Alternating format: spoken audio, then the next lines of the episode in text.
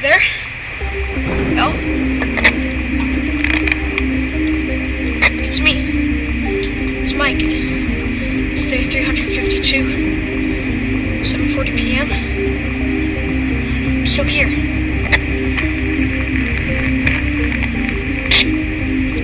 If you're out there, say something. Or, or give me a sign. I won't even, won't even say anything. Just, I want to know if you're okay.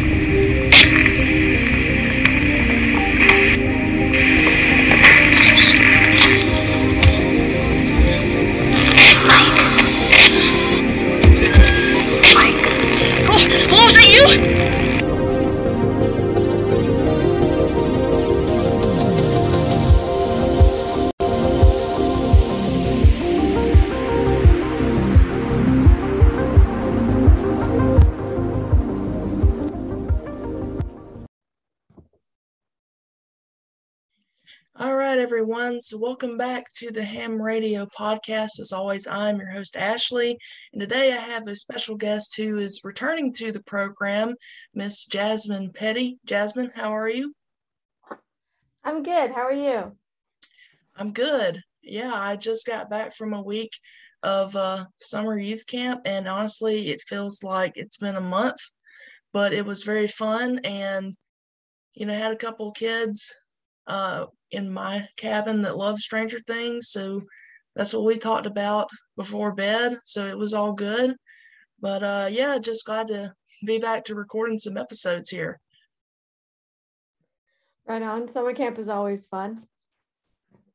Yeah, it's the first time I've ever volunteered for camp, and uh, it was definitely an experience. But uh, it was fun. Wouldn't have traded that for the world. So That's good. Um, so Jasmine is here today to talk about Stranger Things season four. Uh, talk a little bit about like predictions that we got right, predictions we didn't get so right, and you know, talking about some relationships in this season. We're gonna talk a little bit about season five, all that good stuff. So Jasmine, I want to ask you to start off this episode something that a lot of people were talking about is why do you think Eleven couldn't locate Max in her mind? And do you think they should have just killed Max off? Yeah, absolutely. I feel like that's um, a really big, uh, yeah, big kind of question mark this uh, coming to next season. Um, my so I'm glad they didn't kill her off because I like that they left it open ended because I feel like they did wrap up a lot of things at the end of the season. So it was nice to kind of have a couple of things where you're like, oh, I like I don't know where that's gonna go, um, and there's so many possibilities. Um, and I really enjoyed Max's journey this season, and I thought Sadie Sink did such a great job. Uh, so I'm really excited to see where that storyline goes. Um, in terms of why Elle couldn't locate her, my personal theory is that like her body's still alive, but her mind is somewhere else. And since we know that like everyone reacts differently to being in a comatose state, and there's still so much we don't understand about the human brain, to me, it kind of felt indicative of that and kind of that whole, you know, like where do you go when you're in that state? Um, and my theory is that, you know, since we know that Elle can manipulate electricity, um, I could see Elle kind of honing her powers, like Owen's talked about, and then practicing maybe with her mother, kind of like as a test run to see if they can kind of restart something there, and then using those abilities to to bring Max back. Um, although I have heard the theory, like from other people, that they think that like Vecna takes people's souls, which is why Elle couldn't find Max in the void, and then once they kill him, her soul will be released and Max will come back to life, and everyone who died in the upside down will be brought back to life. I don't know if I believe that. You know what I mean? Mhm. Um, but i I've seen you know a lot of people talking about that theory. So um, I, yeah, I think it was a good cliffhanger. You know, while it was like really really sad, it was like yeah, like there, there's you know people are speculating, and that gives kind of people something to speculate about until uh, season five comes out. Yeah. Well, um, I kind of think within the same vein uh, as you do. I think she st- is still alive, but she's in a coma. Uh, the question is, what I guess we have to figure out now is like, uh, really why she's in that coma. It's because, you know, is it because she is with Vecna? Because, you know, when they lit him on fire, you know, we see like his mindscape disappearing, but we don't really know where it goes to, if that makes sense. Uh, so I initially had thought that, you know, Vecna took her with him. Um, think that could still be a possibility, but I also do think that uh, maybe Eleven maybe a little a little bit too far uh, when she got her powers back. I think to a degree, Dr. Brenner may have been correct when he said, you know, she wasn't ready to go up against Vecna and how, you know, powerful he is. She just wasn't quite ready to go up against someone with who's that powerful with those type of abilities that he has. And I think maybe between Eleven and Vecna battling Max in her mind and in his mind, I think maybe maybe went a little little bit too far. Uh, but in terms of where Max her consciousness is, I've heard the theory that she's hiding, kind of like Will did in season one, hiding in a mm, happy memory.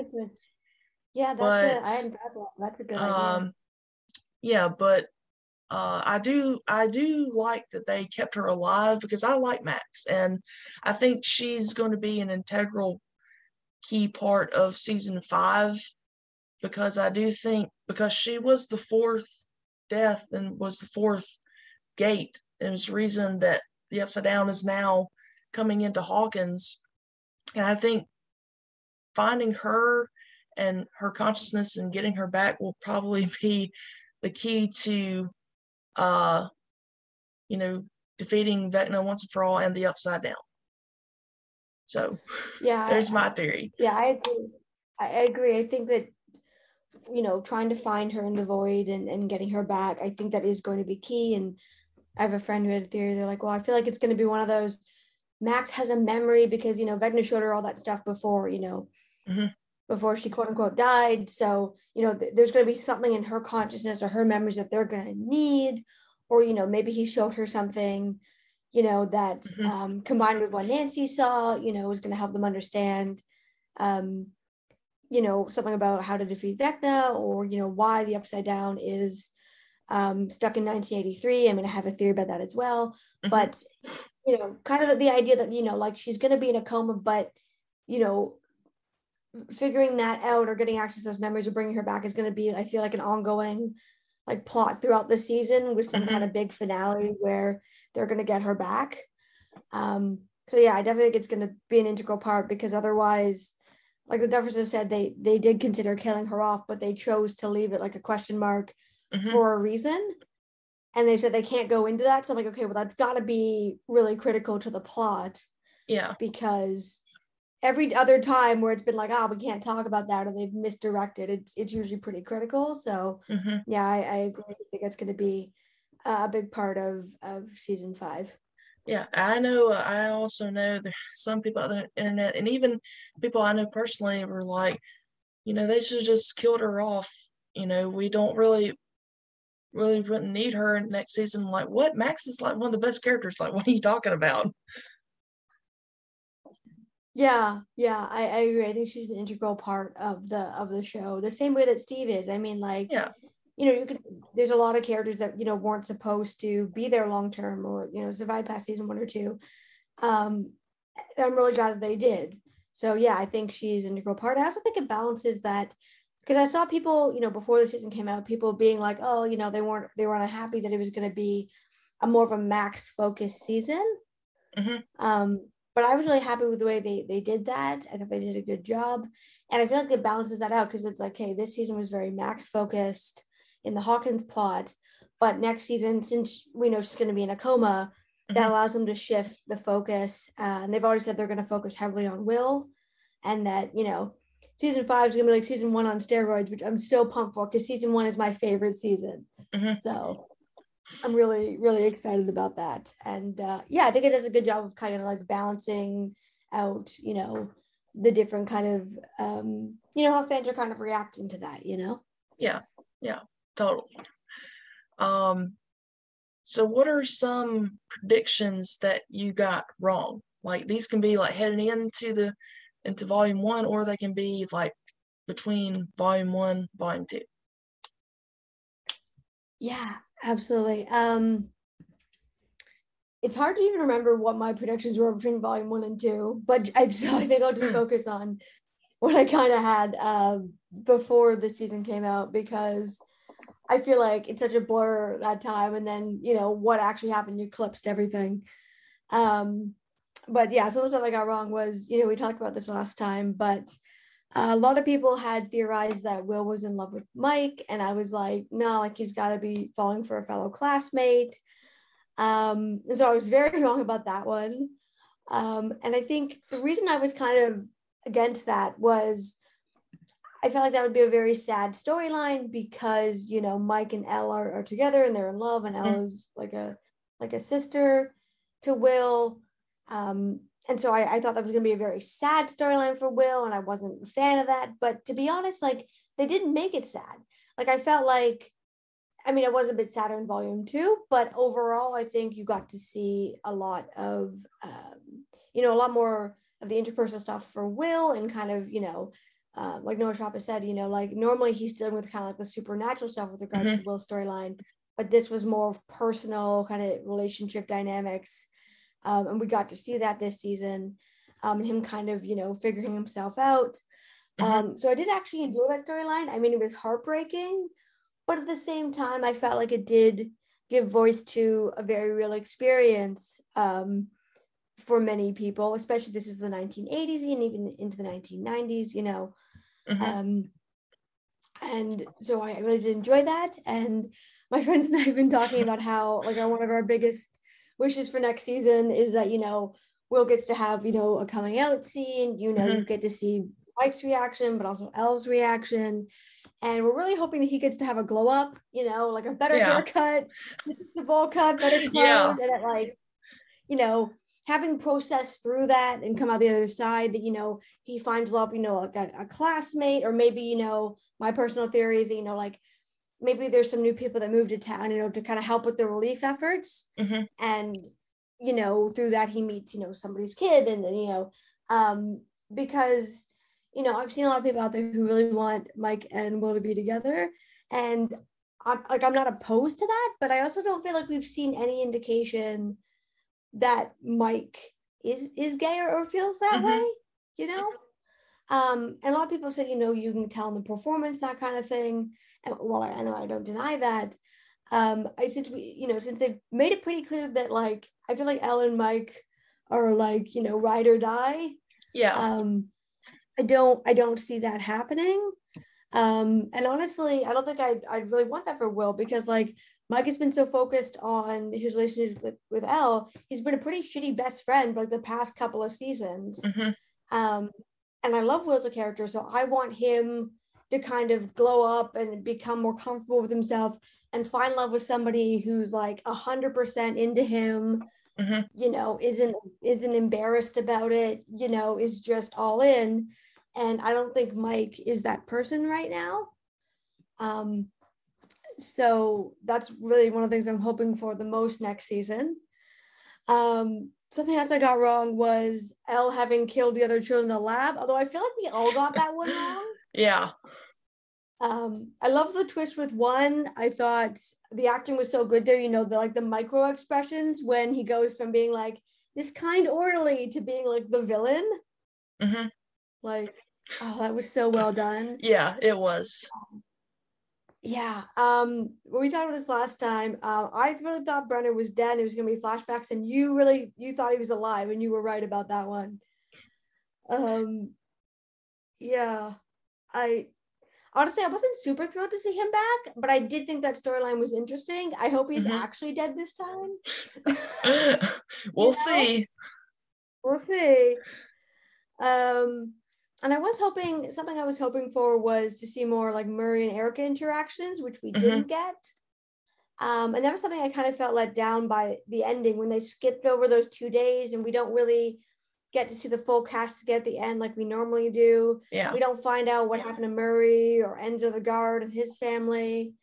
Um, So I, I felt a bit let down by that. Like I get that they wanted to end with that note where they're looking um towards where you know the crevices are and like they realize that the upside down is coming into the right side up Mhm. um but i yeah I, I wasn't a super big fan of how the fact that they skipped two days and you know that we only got to see parts of the cast especially because jonathan and argyle were at the cabin but steve robin dustin lucas erica they weren't and like my friend that i watched with we both kind of turned to each other and we were like what the heck? Like Jonathan's at the camp, but Steve's not. Like Steve was integral to the plot this season, like Yeah. integral. Like, and Jonathan did nothing.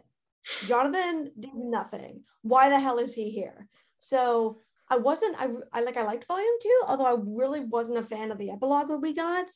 Mhm. Um, and something I, I will say, something that kind of between Volume One and Two, I, I thought would happen that didn't. That disappointed me was I thought we were going to see Nancy and Jonathan break up, and then we were going to get some kind of, you know, romantic kind of declaration or scene between Nancy and Steve, or some kind of inkling that that was going on there.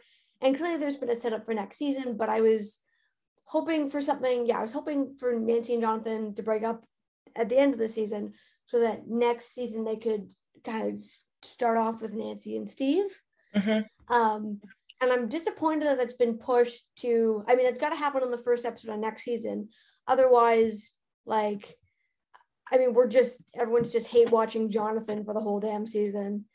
Yeah. Um, and and it because what bothered me was like it's very obvious that like they're gonna break up because like he's lying to her. They're obviously not happy. They don't want the same things. Um, you know, so I, I wish that had happened that way. You know, we kind of we could have picked up like a month later, um, you know, beginning of next season and could have kind of seen Nancy and Steve kind of find their way back to each other, you know? Yeah, because like I know the Duffer Brothers, like within the last week or two, said that season five is going to open up like we're going to like pedal to the metal. It's going to be we're not going to have a lot of build up like we did this season, and it's like, but with the way you ended things with certain characters this season, it's like, you know, you kind of have to at least slow down a little bit in season five to address those things. I don't really know right now how they're going, uh, how that's all going to play out. Um, because especially with Steve and Jonathan and Nancy, all that now love triangle, I guess you'd say. I don't really know how they're all how it's going to be addressed and wrapped up in the final season, but I mean, I I trust the Duffer Brothers to to make it happen. But yeah, I think that was definitely something with the epilogue that uh, you know should not that should not have happened that way. Which we'll get more to that when we we go full into the epilogue. But I, I totally agree with everything you're saying about that uh, relationship. Yeah, absolutely. I yeah, it's like, you know, I kind of you kind of wanted it to like end on a certain point so when they picked up next season, they could have that jumping off point. And it feels like they pushed that jumping off point to the beginning of next season. Mhm. Um, which, you know, I wasn't a fan of. And I think a lot of fans are feeling that way, where it's like, yeah, we would have liked something more definitive here because with you leaving it up in the air, or it's like, okay, you know, this is going to happen, but now you're waiting for it. Um, yeah, so I think, um, yeah, I would liked something more definitive there. And uh, yeah, um, I mean, yeah, like, like I said, I, I, I trust them. I, I think it is going to be good, but uh, yeah, I, I think there's a lot of um, lot of disappointment. I think with with the epilogue, uh, which we'll get into. Um, do you do you want to talk about the some of the predictions uh, that we got right? Uh, yeah. Uh, because it, I'll be honest with you, like I, there's very few predictions that I actually got right or theories because most of mine were wrong. But the only one that I really got right and that I'm so proud of myself for getting this right is this was actually after volume two when uh, Nancy is still in a Vecna trance, and you know, you heard for a month, you know, what kind of song, how are they going to get Nancy out of the trance? Like, what song are they going to play? Like, you know, what what will happen with Max? And I was like, no, that's not going to happen. They're not going to do it that way again. Like, Vecna's going to let her go, and that's what happened. And I was just so proud of myself for getting that right because you know, you have to look at the logistics there of Vecna brought her into his past. Like he wanted her to, to see everything. She didn't see the clock, so she didn't really get Vecna. And now we know that Vecna's plan the whole time was for Max to be the fourth and final victim, not Nancy. And so I knew like he's going to let her out of the trance. So that was that was the biggest prediction that I got right. And I and also like you mentioned, I did uh, get right that Dr. Brenner would come back. He would be back in the present day, although I wasn't exactly thrilled with how they brought him back. I thought we would have at least gotten an explanation or two about as to how he survived the Demogorgon attack, why he's you know, out here with this Nina project and how he's been able to be under su- such secret, such secrecy and stuff. Um, I thought the uh, the big reveal of him was a little bit lackluster uh, for me, but I also like how they did have him back for flashbacks and all that good stuff. And you were also mentioning about Eleven being the uh, one who massacred all the children. I didn't think that she was the one in the beginning. I didn't really think that. But I did think, based on the second teaser with the lab, and kind of always what I thought with seasons one through three, I always thought that Brenner was the one who ordered Eleven to kill all the children because he figured that she was the most powerful one and he could actually do something with her that he couldn't with the others, uh, which didn't really happen. But yeah, those are like the two two main predictions that I actually got right. So uh, Jasmine, you talk about what you got right. Yeah, absolutely. That that's a good catch with uh, with Nancy. I like that once we saw volume two, I was like, oh yeah, that makes sense. I was kind of I was in the camp of you know what's you know, are they going to use a song? What song is it going to be? And then people were speculating, okay, it's going to be like a something, a song that's going to have something to do with Steve and Nancy. So it would be like Africa by Toto or, mm-hmm. you know, or Steve's favorite song or that kind of thing. Um, so yeah, I was, I love that scene where like Robin, you know, was talking to Eddie, he's like, we need music. He's like, this is music. yeah, that's, it was great. That was great. That made me laugh and he was a great addition. I'm sad he died. Yeah. Um, but uh, yeah, some of the stuff I got right. Um, yeah, there. Well, we talked about this briefly last time, but there being something going on with with Jonathan and Nancy not spending time together over spring break. Um, like when we talked about this last time, I was like, I don't know what's going on there, but I feel like something is up. Mm-hmm. And I was right about something being up. I mean, I didn't expect um, you know, I didn't expect that like Jonathan had gone off the rails and that like Steve was going to emerge as, you know, um, like the better choice. Uh, because uh, I was more expecting it, you know, there was something going on with Jonathan and Nancy. I wasn't really sure what it was though. And, you know, Steve was going to get like a, a, new love interest the way that Robin did. Mm-hmm. Um, but I did, I did kind of have the sense that something was up with that, you know, because they were in different posters and we got the descriptions and, I was like, yeah, so, something is up there, you know? Mm-hmm. Um, so uh, that, that made me, I was like, oh, like I called that one. And then Steve and Robin both getting love interest. This was something I'd wanted since season three. Uh, I love that Robin, um, you know, I loved her storyline with Vicky. Mm-hmm. I loved how supportive Steve was. Um, I love how they built that. I thought it was very subtle and very nice. Um, I'm a big like John Hughes, Molly Ringwald, Breakfast Club, 16 Candles fan. Yeah. So, and they said that her character, Vicky's character, and even the hair color was based on Molly Ringwald. So I love Mhm. that. Um, like her outfit when they're at the um, like the the store when they're getting supplies hmm was you know uh, like she could have been like she looked just like her. I thought that was great Yeah. and um, I love that. And I loved, you know, we got to learn more about Steve and his dating life, and we really got a sense of what he'd been up to between seasons three and four, um, which I like because I don't think we really got that in the same, quite the same way with all the other characters, because they kind of did jump into the action. But I like those scenes with Robin and Steve, where you know, like that scene in the car when he's driving her to the pep rally. hmm Um, you know, a lot was established. We kind of see where he's at. Um, and so we really get a sense of what's been going on with him, you know, between the seasons hmm in a way we hadn't before. So I really love that. Um, and I really love that they set him and Nancy up for season five.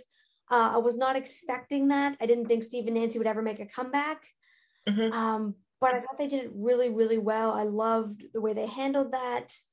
Um, and I'm really, really excited to see them, you know, that that storyline kind of come to fruition um, in season five. Um, and I guess kind of the biggest one is I think what everybody was really hoping for is Joyce and Hopper finally getting together. Yeah. Oh, like you knew it was gonna happen. It'd been like a slow burn since season one, but still, it was oh, it was so satisfying, you know? Yeah. Yeah. And like because for so long, you know, like Hopper was obviously interested in her, but there was this hesitancy on her part because she was grieving and because you know she'd gotten divorced and everything she'd been through. Um, and you know, like there was kind of that sense after season um, you know, after everything happened in like, you know, in season one, that, you know, her and Hopper were going to finally get together. hmm But then, you know, it- it's kind of implied, but, you know, like he takes an L, he starts, you know, he's occupied with that. He Mhm. can't tell her what's going on. So, you know, she knows he's like, she must have realized he was lying to her about something, you know, he kind of pulls away to deal with that. And in the wake of it, you know, Bob steps in and is like, you know, he's always, you know, had a crush on her. And so, you know, I, think as an audience, you know, as a fan, I was happy for, you know, Joyce Mhm. that she'd found love again.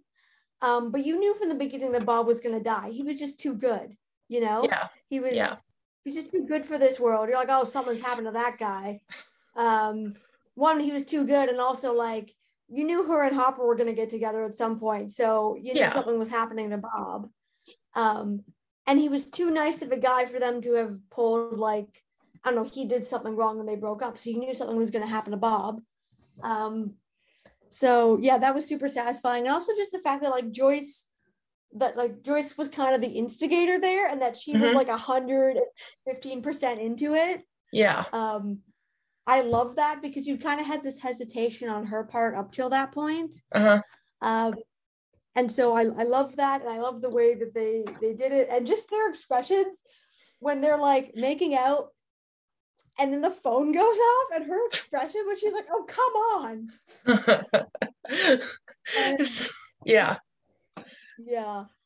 Um and just I saw someone there was like I saw a post where somebody was like Joyce Byers single-handedly held up the phone industry in season one just for them to do her like this. Yeah. Yeah. As a betrayal.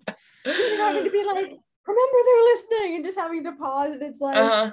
oh so um i was so glad i was right about that. I love them. I feel like everyone has a different opinion on all the other relationships hmm but everybody agrees on joyce and hopper. Like everybody Yeah. agrees that they're meant to be. Um and you know something I, would say i got right and also got wrong is i kind of pictured them coming back to the us and hopper moving to california and them all being like a family there. Hmm um i didn't anticipate you know them all moving back to hawkins but like right idea wrong place you know like i was kind of picturing them finally getting together and you know all of them you know them and their kids becoming a family um so yeah right idea wrong Mhm. place um but yeah i was super um yeah i was super super happy when that finally happened Yeah. Well, you know, they might actually have to uh, move out to Lenora. It depends on what uh, what becomes of Hawkins uh, at the end of next season. So, I like they like, won't move back to California though. I mean, like the kids obviously hated like Ella attacked that girl with a roller skate. Like I don't feel like they obviously hated living there, so I don't think they'd move back to California. Um, but I like I could see them moving somewhere else. I, I have a friend who's a big Stephen King fan, Mhm. and she had a theory. She was like, I feel like they might wind up might wind up moving to Maine. Yeah, where Because- Bob's house, that house, yeah.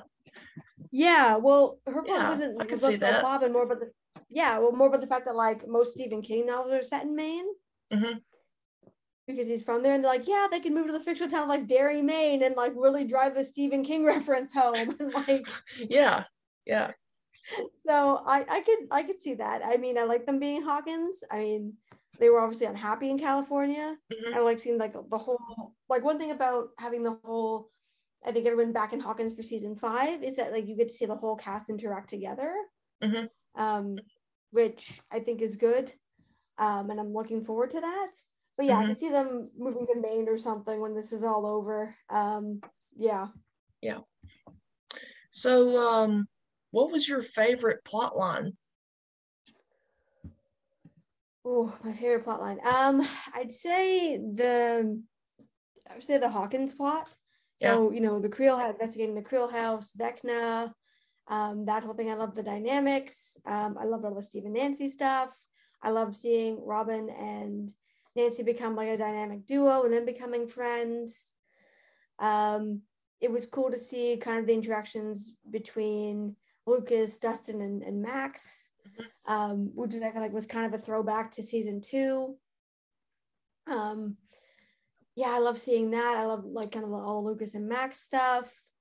Um, I just thought it was very interesting. Um, I also really appreciated on a personal level the the storyline with Victor Creel Mhm. um, when they got to see him at the psychiatric facility. Like I thought they did a good job of, you know, like showing what a facility like that would actually be like at the time Mhm. um and because you know something that I, I really appreciated was when you know they were announcing casting and information was coming out there was that um oh i mean we now know it was kind of like um a red herring but they announced something about you know them casting um an actor to play like an orderly and how you know like will he finally stand up to the brutality he sees every day Yeah.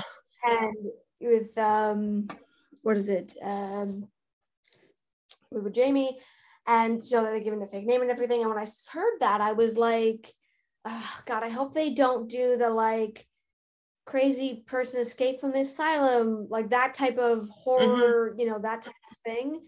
Because personally I find that very offensive. Um as someone whose life has been touched by mental illness I just think Mhm. it's horribly offensive and just plain wrong. And there's nothing entertaining about like I don't understand people who are into that quite frankly. Like um I mean at this point I think there's an acknowledgement i culturally anyway that you know like that's not an okay thing to do. And you know it's basically making fun of people for being sick. Um and so I was when that was first announced I was like oh god I hope they don't go that route. Like that would just ruin the whole series for me. Um because I've had that happen. You know, I've been, I've, you know, watching other TV shows and, you know, it's like a comedy or something. And, you know, everything's great. And then they do a Halloween episode and there's like an escape mental patient plot. And I'm like, really? Seriously? Um, so I really like that they showed they were realistic about that plot and they found a way to make it creepy and interesting while Mhm. also being super respectful. Like, never in that plot did you feel they were making fun of Victor Creel or any of the other patients. Um, you know, and I it felt realistic, it felt Mhm. true. Um, you know, and I was like, this is a nice facility. Like, you know, like the whole point where they're like, oh, there are no fences, there are no gates. And it's like, well, most people are here of their own accord. They want to get better or they they feel this is what's best for themselves. And that's true. I mean, most uh places are, you know, they're they're voluntary or, you know, you're, you know, you're um you're taken there because you know you're a danger to yourself. So Mhm.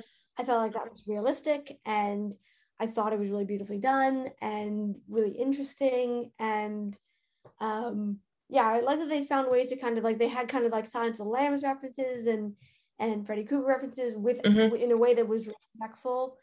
And um, yeah, I really appreciated that they did that, and I found it super interesting. Um, I also love like the Dustin and Steve moments. Um, and yeah, the, I just thought the whole thing was was so well done. Mhm. Um, and I'd say a runner up to that would be the Russia plot, which I also thought was super interesting. Interesting. Yeah. Because that uh, Russia plot, uh, probably my least favorite, and I know a lot of people who uh, not too thrilled about that plot, and so one of the reasons that I don't didn't really like the Russia plot was, I mean, it was just a little bit too uh, dragged out for me, and it didn't really didn't really seem to to come to really any big conclusions. I mean, I understand that they had to emphasize like this is why Vecna and the Upside Down are so strong. It's because you know this Demogorgon in Russia is over here eating prisoners and and whatnot. But I mean, like going back to season three with the Russian plot, like I knew that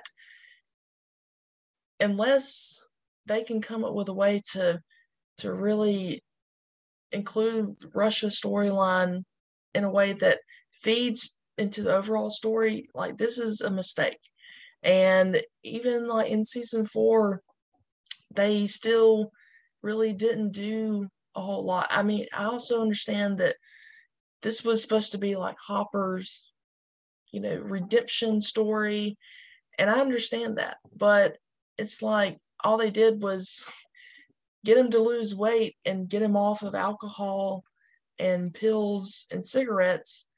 And I'm like, you could have done that in America at the Betty Ford Center. Like, did you really need to send him all the way to to Russia? And I just overall my least favorite plot, but I'm with you. Like Hawkins was my my favorite plot.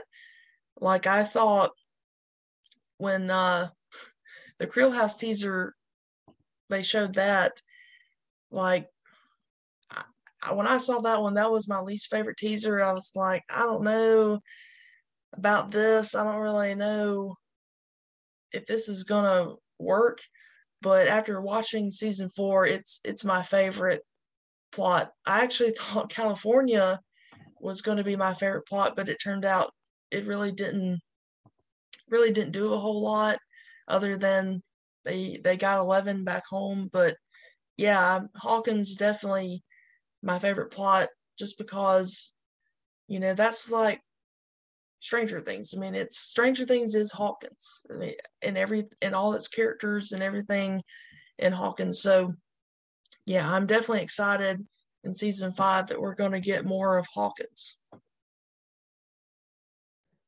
yeah, I, I, agree about kind of the Hawkins plot. You know, Stranger Things is Hawkins, and I mean, like I was excited. I think from the teasers, you know, I was most excited for the Russia plot because you know we're gonna see, you know, Hopper's one of my favorite characters, and we're gonna see him and Joyce and Murray and and all that stuff, and it did deliver on that, so I was happy with that. Um, I was also like I was I was a bit skeptical of the Hawkins plot because they kept saying, "Oh, it's scarier, it's creepier," and I was like it's more horror. And I was like, oh God. I was really worried there was gonna be like a lot of jump scares, you know? Mm-hmm. Yeah. Like there was in season one, and I really hate those. Um, but there there wasn't.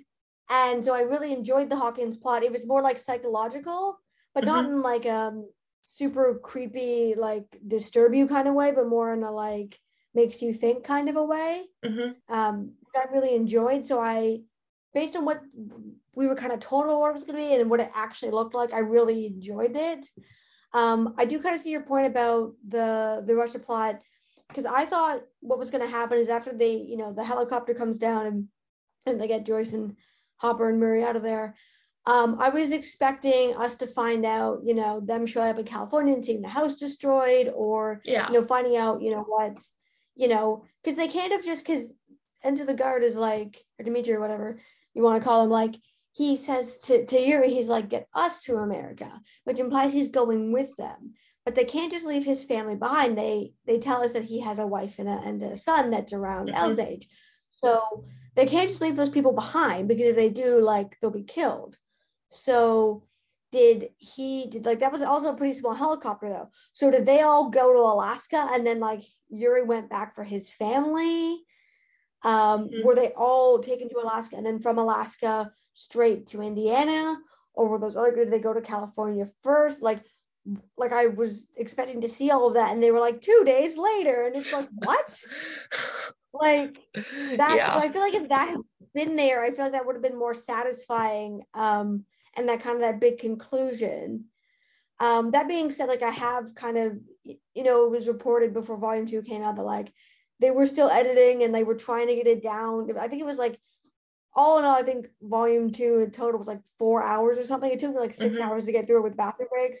So on the other hand, I do understand that like it was already extremely long. Mhm. So I think they were trying to cut down the runtime. Um, but yeah, I, I agree with you on that. And I yeah, I thought I would like California the California plot more. Mhm. Um, and I did enjoy Will's arc, and I enjoyed kind of Elle's journey, and and then that whole thing. Um, but Jonathan turned out to be freaking useless. And while Argyle was funny, it was like they didn't really accomplish much. And Mhm. yeah, like I feel like you could cut a lot of that plot and it wouldn't change what happened. So Mhm. that wasn't my favorite thing. And um, I'm excited to see everybody back in Hawkins for season 5 Mhm. Because you know I feel like that bring like you know they've kind of talked about it coming full circle and going back to like team ups and relationships that we had in season one, which I'm super excited for. Mhm. And I think it's also going to show really clearly like what's working and what's not, you know, both for the characters and their relationships and also just from an acting perspective. You know, I think once Mhm. everyone's all together, like certain people will shine, other people will not.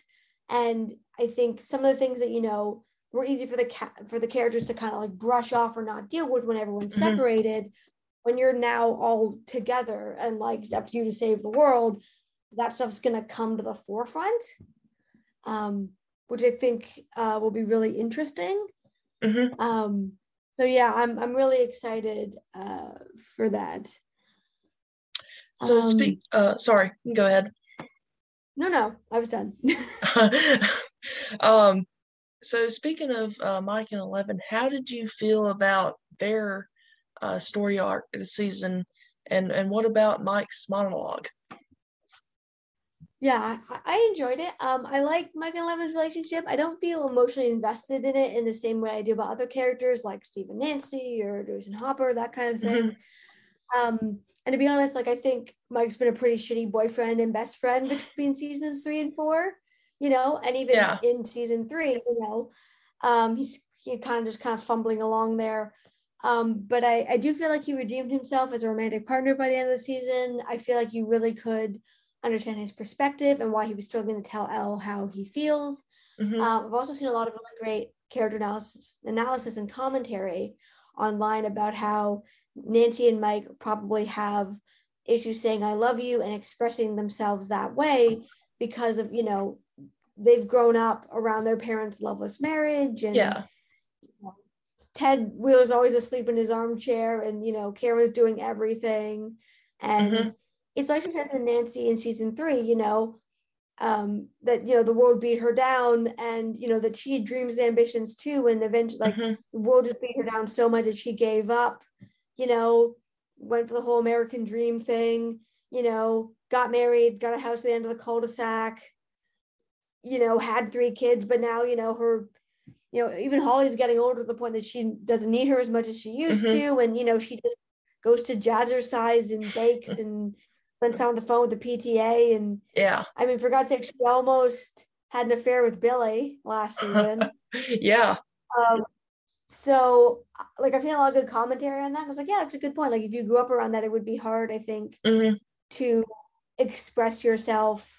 And if you've never seen an example of that kind of loving relationship, um, that you know that like a healthy one, Mhm. um, that would be difficult. So I, I really did get Mike's perspective there. You know, once he kind of you know laid it all out. Um, and so I think he did redeem himself there, and you know I think we're going to see, um, you know, kind of the continuation of that relationship, and and Mike getting better expressing how he feels. Mhm. On the other hand, I don't. I think he started to redeem himself as a friend to Will, but I don't think he's quite made up for the way he acted and his lack of keeping in touch, kind of between seasons Mhm. uh, as of yet. Um, I feel like that's going to come in season five. Um, so I'm excited for that um, because I've always, always really liked their friendship and and I, I, think you know I think what they were trying to show there is you know as, as you get older and, and you mature and stuff you know your interests mm-hmm. change your what you're focused on changes and for a lot of us especially I think when we're you know in high school and you know um, get you know when we're around the 13 14 15 as you get older you know relationships become a bigger part of that mm-hmm. um and so I, I, feel like that is realistic and I, I saw a lot of people commenting that like you know that mike's behavior was out of character but as a friend and i were saying you know my friend and i watched it she was like well i feel like always mike's kind of always had a selfish side to him and, and been a bit self-centered mm-hmm. and i don't think he does it on purpose i don't think he's trying to hurt anybody he just he's focused on what he's focused on and he can be kind of oblivious to everything else going on around him mm-hmm. you know um and so i don't think he i don't think he even realized that he wasn't probably keeping in touch with will you know as much as he should you know um so i'm interested to see how that goes in season five and i, I think they are going to get mike to redeem himself and and be a better friend and kind of delve into that more because uh, the setup was there, but they delved into his relationship with Eleven quite heavily this season. I feel like his friendship with Mike, uh, Mike and Will's friendship will be delved into more in season five. Um, and I'm really interested to see kind of, like I said, you know, about Will coming out and and um because I thought we were going to see him come out in volume two. Like I thought they were like officially going to like, you know what I mean? Mm-hmm. Yeah. Um, so I I kind of hope that happens um, in season five, and then we kind of get to see everyone's reactions to that. Uh, because uh, I think with that context, Mike will understand more, and I also need to really see Eleven's reaction because, you know, like she considers Will like her brother, and she loves Mike, and these people have taken her in. Um, and you know compared to all the other characters i mean everybody else kind of has that entrenched homophobia and all the kind of isms and, and stuff we all you know when you grow up around it you you know you kind of take it on without realizing it i think um but Elle doesn't have any of that so i'd be interested to see kind of her reaction versus mike's you know? Yeah. Um like so, if she, would she even understand like what homosexuality even is you know? Yeah yeah. I mean I, I feel like she would. I feel like, but I feel like Mike trying to explain like why people think that's bad. Like I feel like that would be a difficult conversation because mm-hmm. to Elle, it's like she doesn't have like I mean, she probably doesn't even understand what racism is. Like, you know what I mean? Like that stuff is learned. You grow up like culturally, you grow up with it, right? Mm-hmm. So she didn't have any of that. You know, like I feel like that would be such a foreign concept to her that like I feel like that would I feel like that would be a very interesting like conversation to see play out on screen. Mm-hmm. Um, and they've done so much setup. I feel like they are going to do that. Like I feel like they can't they, like they have to address the elephant in the room, you know. Mm-hmm. Um, so I'll be really interested to see that, and also the other characters' reactions because there's that kind of that sense that like even from season one, like if you look at like the like the words the bullies use to make fun of Will versus the other characters, you know, it's one of those like it's a secret, but it's not a secret, you know, mm-hmm. like everybody kind of knows, but they're not saying anything because, you know, it's it's it's that kind of, you know, it was that time, you know, you yeah, there's, you know, where you just didn't talk about so many things.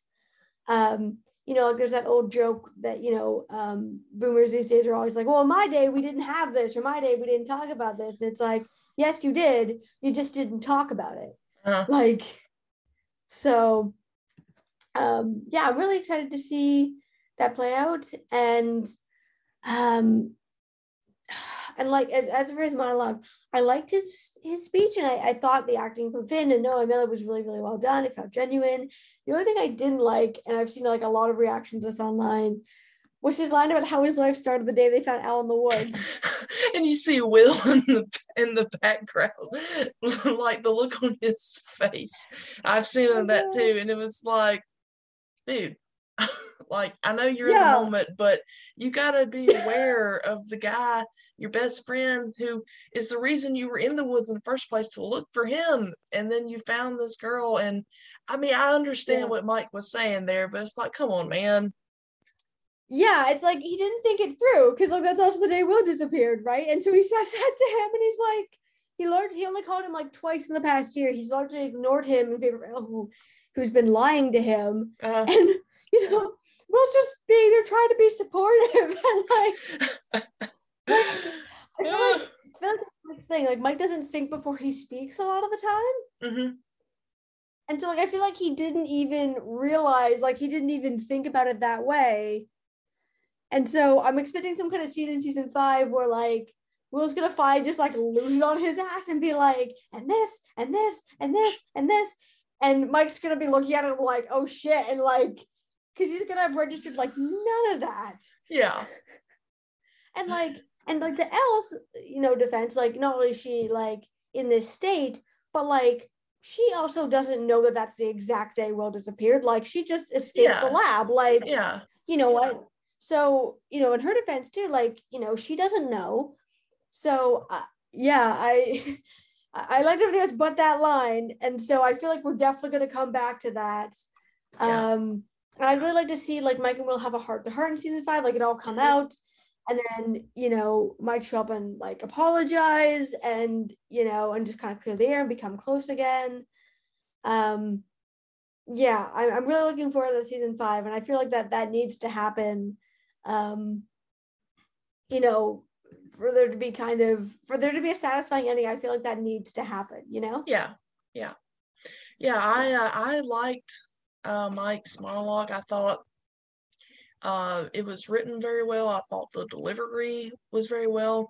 The only thing other than you know that line about my life began the day I found you in the woods.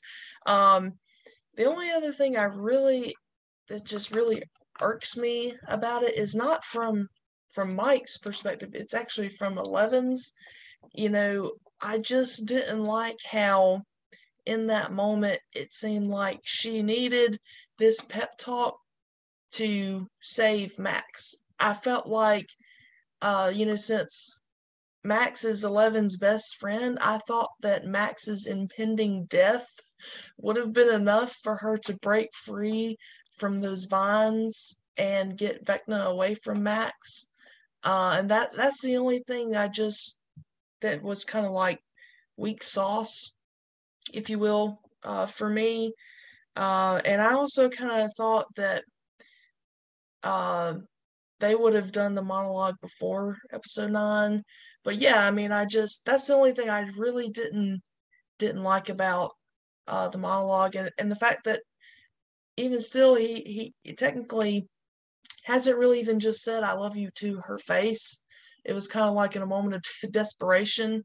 Uh, but other than that, I thought Finn did a great job. I know he's had there's been some criticisms about his performance in that, but I'm like, I mean, I thought he did a really good job. I mean, that's like the biggest thing that he did this season. Like you gotta, you gotta, you know, take it for what it's worth sometimes. So, and and as far as Michael Eleven this season, um, I like the the kind of more grown up feel to them this season, like the the argument they had earlier on, and uh, how she really was good. You know, she really did bring up some good points uh, about like, hey, you know, you you have to like tell me that you love me. Like, you know, I sometimes it's okay to to tell people that you love them instead of writing from uh, on letters as if she didn't know it was from him.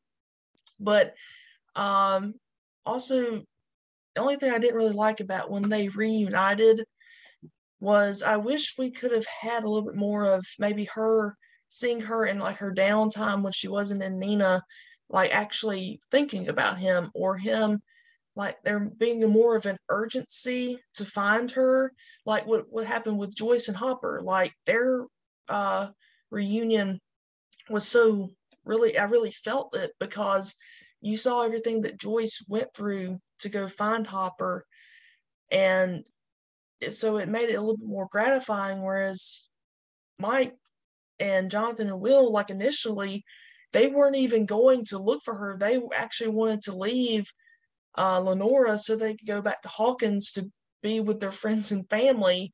And it wasn't until the FBI agent, you know, told them that Eleven and, and Owens and the Nina project was in trouble from uh, the military, was going to try to kill her.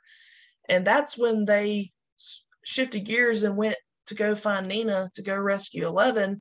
And I just kind of felt like I would have liked to have seen a little bit more urgency uh, from the pizza gang to get to 11 and maybe even see like an actual, you know, military vehicle or something on the road, like where they're like, hey, we got to hurry because I just felt like their reunion wasn't as gratifying uh, for me. It was still sweet, but, other than that, I, I liked Mike and Eleven this season uh, probably better than uh, any of the other seasons thus far, even though they weren't together the entire time. I, I felt like they both matured and grew as people when they weren't together, which I think will be very good for them moving forward in, in season five.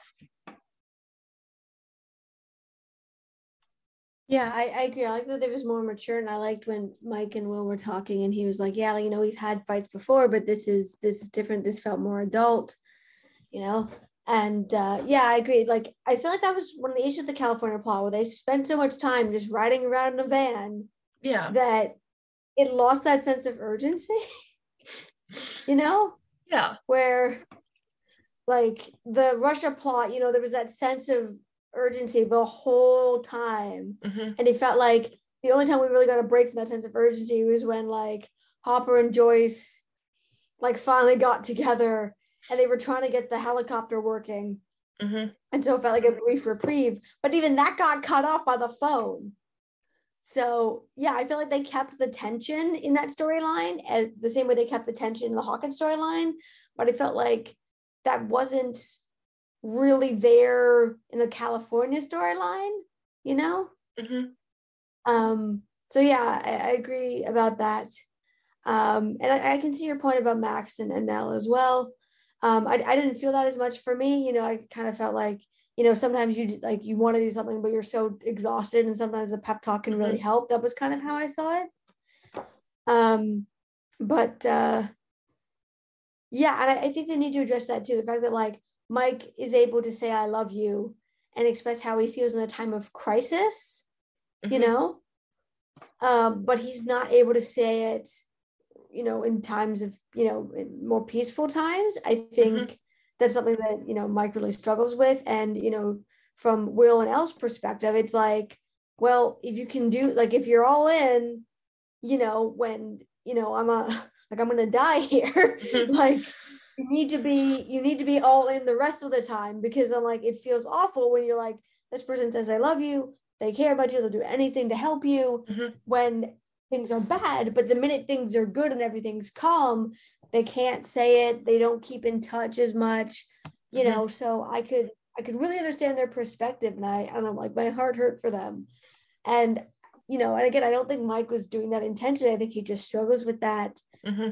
and that's his like for his own you know reasons with his own family not because of you know um you know any not because he doesn't love Elle or care about mike mm-hmm. you know but that's how they that's how it feels to them so i could like i could appreciate that uh yeah I, I could appreciate that as well that as well and i liked yeah i felt like the relationships this season felt more mature you know mm-hmm. um like mike and eleven um lucas and max um you know we finally joyce and hopper get together um yeah i just felt um yeah, it just felt more real. And I, th- I think you could also really see the contrast too between like, you know, how Steve stepped up this season and, you know, his interactions with Nancy versus like her relationship with Jonathan. You know, like I felt like all the other characters really like we saw them transform, we saw them mature, we like mm-hmm. it, it, was go we saw it go like in a forward direction. Mm-hmm. Whereas I felt like Jonathan really regressed this season. Yeah. Like yeah, he went, you know, he went from this, you know, older brother who was taking care of Will and was on top of everything and working to support his family, you know, and so like, well, all, all of his actions, you know, weren't always good. You you understood where he was coming from. But this season, all he did was get high and hit golf balls at cars and drive the van sometimes. Uh, you know, that was Yeah. it. Meanwhile, like, you know, compare him to Steve, like he has skin in this game, you know, so Jonathan should be, you know, should be really on the ball because, like, you know, his brother and his adoptive sister are in danger. Mhm. They can't get a hold of her mom. She's in Alaska, as far as they know. Like, you know, this is his hometown. These are his brother's friends. You know, his girlfriend is in Hawkins. Like, he should be Mhm. on the ball, but he wasn't. Meanwhile, Steve and I, like, I saw a really good uh, post about this, about like basically how each character, each set of characters are kind of in their own genre of, you know, like of, of movie or TV show. mhm, Whereas what makes Steve so great as a character is he goes between genres you mhm. know uh, and he's kind of in like on a space onto his own and what makes him so interesting character i think why people love him so much is because all the other characters have skin in the game you know Mhm. there's something that's affected them personally either like threat to themselves of the person they love friends a sibling a family member you know like they, they Mhm. have a reason to be there um, but steve steve doesn't have that you know like Yeah. he originally got involved because he was dating nancy but then they broke up and you know like they were like they were still like he brings flowers to her house and dustin you know he inter you know kind of intersects with dustin and so like at this point he doesn't like owe these people anything you know he doesn't Mhm. you know he doesn't have to be there um you know he has no siblings you know his parents obviously don't like you know they're obviously not close you know they sure as hell wouldn't be talking to christmas lights if he went missing you know like you know like he's Yeah. rich he's like he doesn't he doesn't need to be there like even robin like she doesn't need to be there either but she's more of an outcast you know she's in band she's you know like she's more of an outcast so it kind of makes more sense for her to be hanging out with these guys but Mhm. steve doesn't have to he doesn't owe them anything he's there legitimately because he cares and he you know he he's realized that like trading his popularity and the assholes he used to be friends with for these weirdos makes him happy Yeah. um and so you know he's he's taking on this big brother babysitter kind of protector role and he's like he's the first one he's the first one who goes in danger he goes in ahead of everybody else even though you know, like he- you know he could walk away and the government like nobody would ever bother me, again the government's not after him you Mhm. know like he could walk away at any time but he chooses to stay. And i think that's what made part of what i think made me root for him this season and for him and nancy to get back together because it's like yeah you want the guy who's going to show up and do the right thing even if he doesn't at his own personal cost even if he doesn't have to versus the guy who should be you know should be there for you has every reason to be there for you but in, instead decides not to be. You know what i mean? Mhm. Like like i could write like i have so many thoughts on this arc. Like i could write you a novel like on this steve nancy jonathan nancy arc because like i came into the season rooting for jonathan nancy. I thought they were super cute last season Uh-huh. you know and it kind of felt like you know if you look at seasons like one and two especially season one you know both steve and jonathan do things that are absolutely like reprehensible but it kind of felt like by the end of the season that they'd redeemed themselves and you could see why Nancy was torn. And you could see in season two with, you know, her trying to deal with her grief. And like I said last time we talked, like, you know, it was kind of nobody's fault that Steve and Nancy broke up. Like it was just Mhm. her and with her grief and, you know, having to pretend like everything was okay. And Jonathan understood that in a way that Steve didn't. And, you know, they seemed really cute in season three. And, you know, they were a team and like they worked well as a team. You know, like Nancy had the plan, and Jonathan drove, and you know, you saw Steve, you know, becoming friends with Robin, and I thought they were gonna get together. Mhm. You know, so I really rooted for that. I was like, oh, okay. Um, um, I mean, I love their dynamic as friends. Like, I wouldn't change that. But like, you know, coming into that season, Mhm. um, and so this season, I figured that like Nancy, Nancy and Jonathan were going to be Endgame, and you know that there was something up with them not spending time together for spring break. But you know, we Mhm. were going to find out what that was, and then Steve was going to get a new love interest. Um, but then I came out of it just rooting for Nancy and Steve. And I just want Jonathan to just piss off because like he added nothing to the plot. Uh-huh. He repeatedly like lied to her. Like he literally admitted to Argyle that he like he's been lying to Nancy. He doesn't want to go to Emerson with her, and he's been trying to slowly break up with her. But when she attempts at least twice, when he shows up in Hawkins, you know, you got that sense that she was about to kind of try to have that talk and break up with him. He changes the subject. He gaslights her. He's like, "We're okay, right?" She's like, "Oh yeah, we're fine." Like he manipulates her. He continues Mhm. to lie, and I just felt so bad for Nancy because it's like, you know, she's being tied down by her relationship to Jonathan, and she's not getting anything of it, physically or emotionally. You know, Mhm. she's not like they're together kind of in name only, and on a personal level, Mhm. having been in a long relationship in the past, I really connected with that because, like, yeah, it gets to that point where you've been with someone for so long, but you're not in the same city. Mhm. And so you're with them. So, like, you're out, like, you can't flirt with other people, you can't get involved with somebody else, but you're like, they're not there, and you're not getting any of those things you're supposed to be getting out of the relationship. And like, I've been there. Mhm. And, you know, like, Nancy is staying with him because, you know, she loved him once and, you know, she thinks they have a future together. They're going to Emerson together. But we, the audience, know that they don't because, you know, Jonathan says he's not going with her. Now we don't even know, like, did he not get in? Did he not apply? Like, I thought we were going to get clarity on that in volume two, you Mhm. know, like what the hell was going on with Jonathan? Because the excuses he gives are total BS. Like, oh, I can't leave my mom, my brother in this state. Like, they like they've survived worse. They'll be fine, you know. Mhm. Like, that's obviously not what it was. And like, I feel like if he actually came out and said that, both Joyce and Will would be like, "That's the stupidest thing I've ever heard." Mhm. Like, you know what I mean? Um, Yeah. And and so like it's just I was just so mad at him in that last scene because it's like she's giving you an out here. You can be like, hey, you know, like I didn't get in, or I don't want to go, or you know, like I feel like we've been growing apart. Because Nancy outright says to Robin, like she's like, I don't know if it's because we're so far apart or if he's met somebody else. Like that's you know, that's how bad this you know things have been Yeah. and then he keeps her tied down and but she could and like when you know we the audience know that she could be happy with steve you know Mhm. steve wants to marry her and have a life with her and get six kids and a winnebago. You know he'd follow her anywhere. You know Uh-huh. he'd like he'd happily like because i saw people being like oh well you know he said in the beginning of the season that like he didn't want he, you know he didn't want to date this one girl because you know she's going out of state for school and you know and that stuff. It's like okay but that's some random girl. This is nancy we're talking about.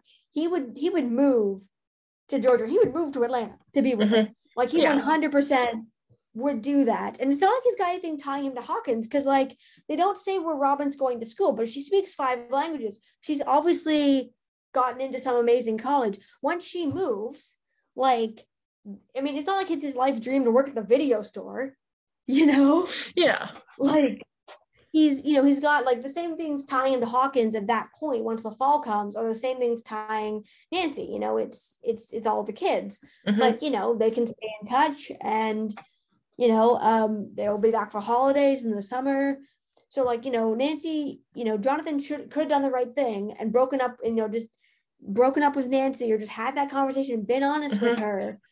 And then nancy could have spent some time grieved her relationship because it's like two years of her life and then gotten back together with steve and they could be planning a future and taking trips down to see the school and everything.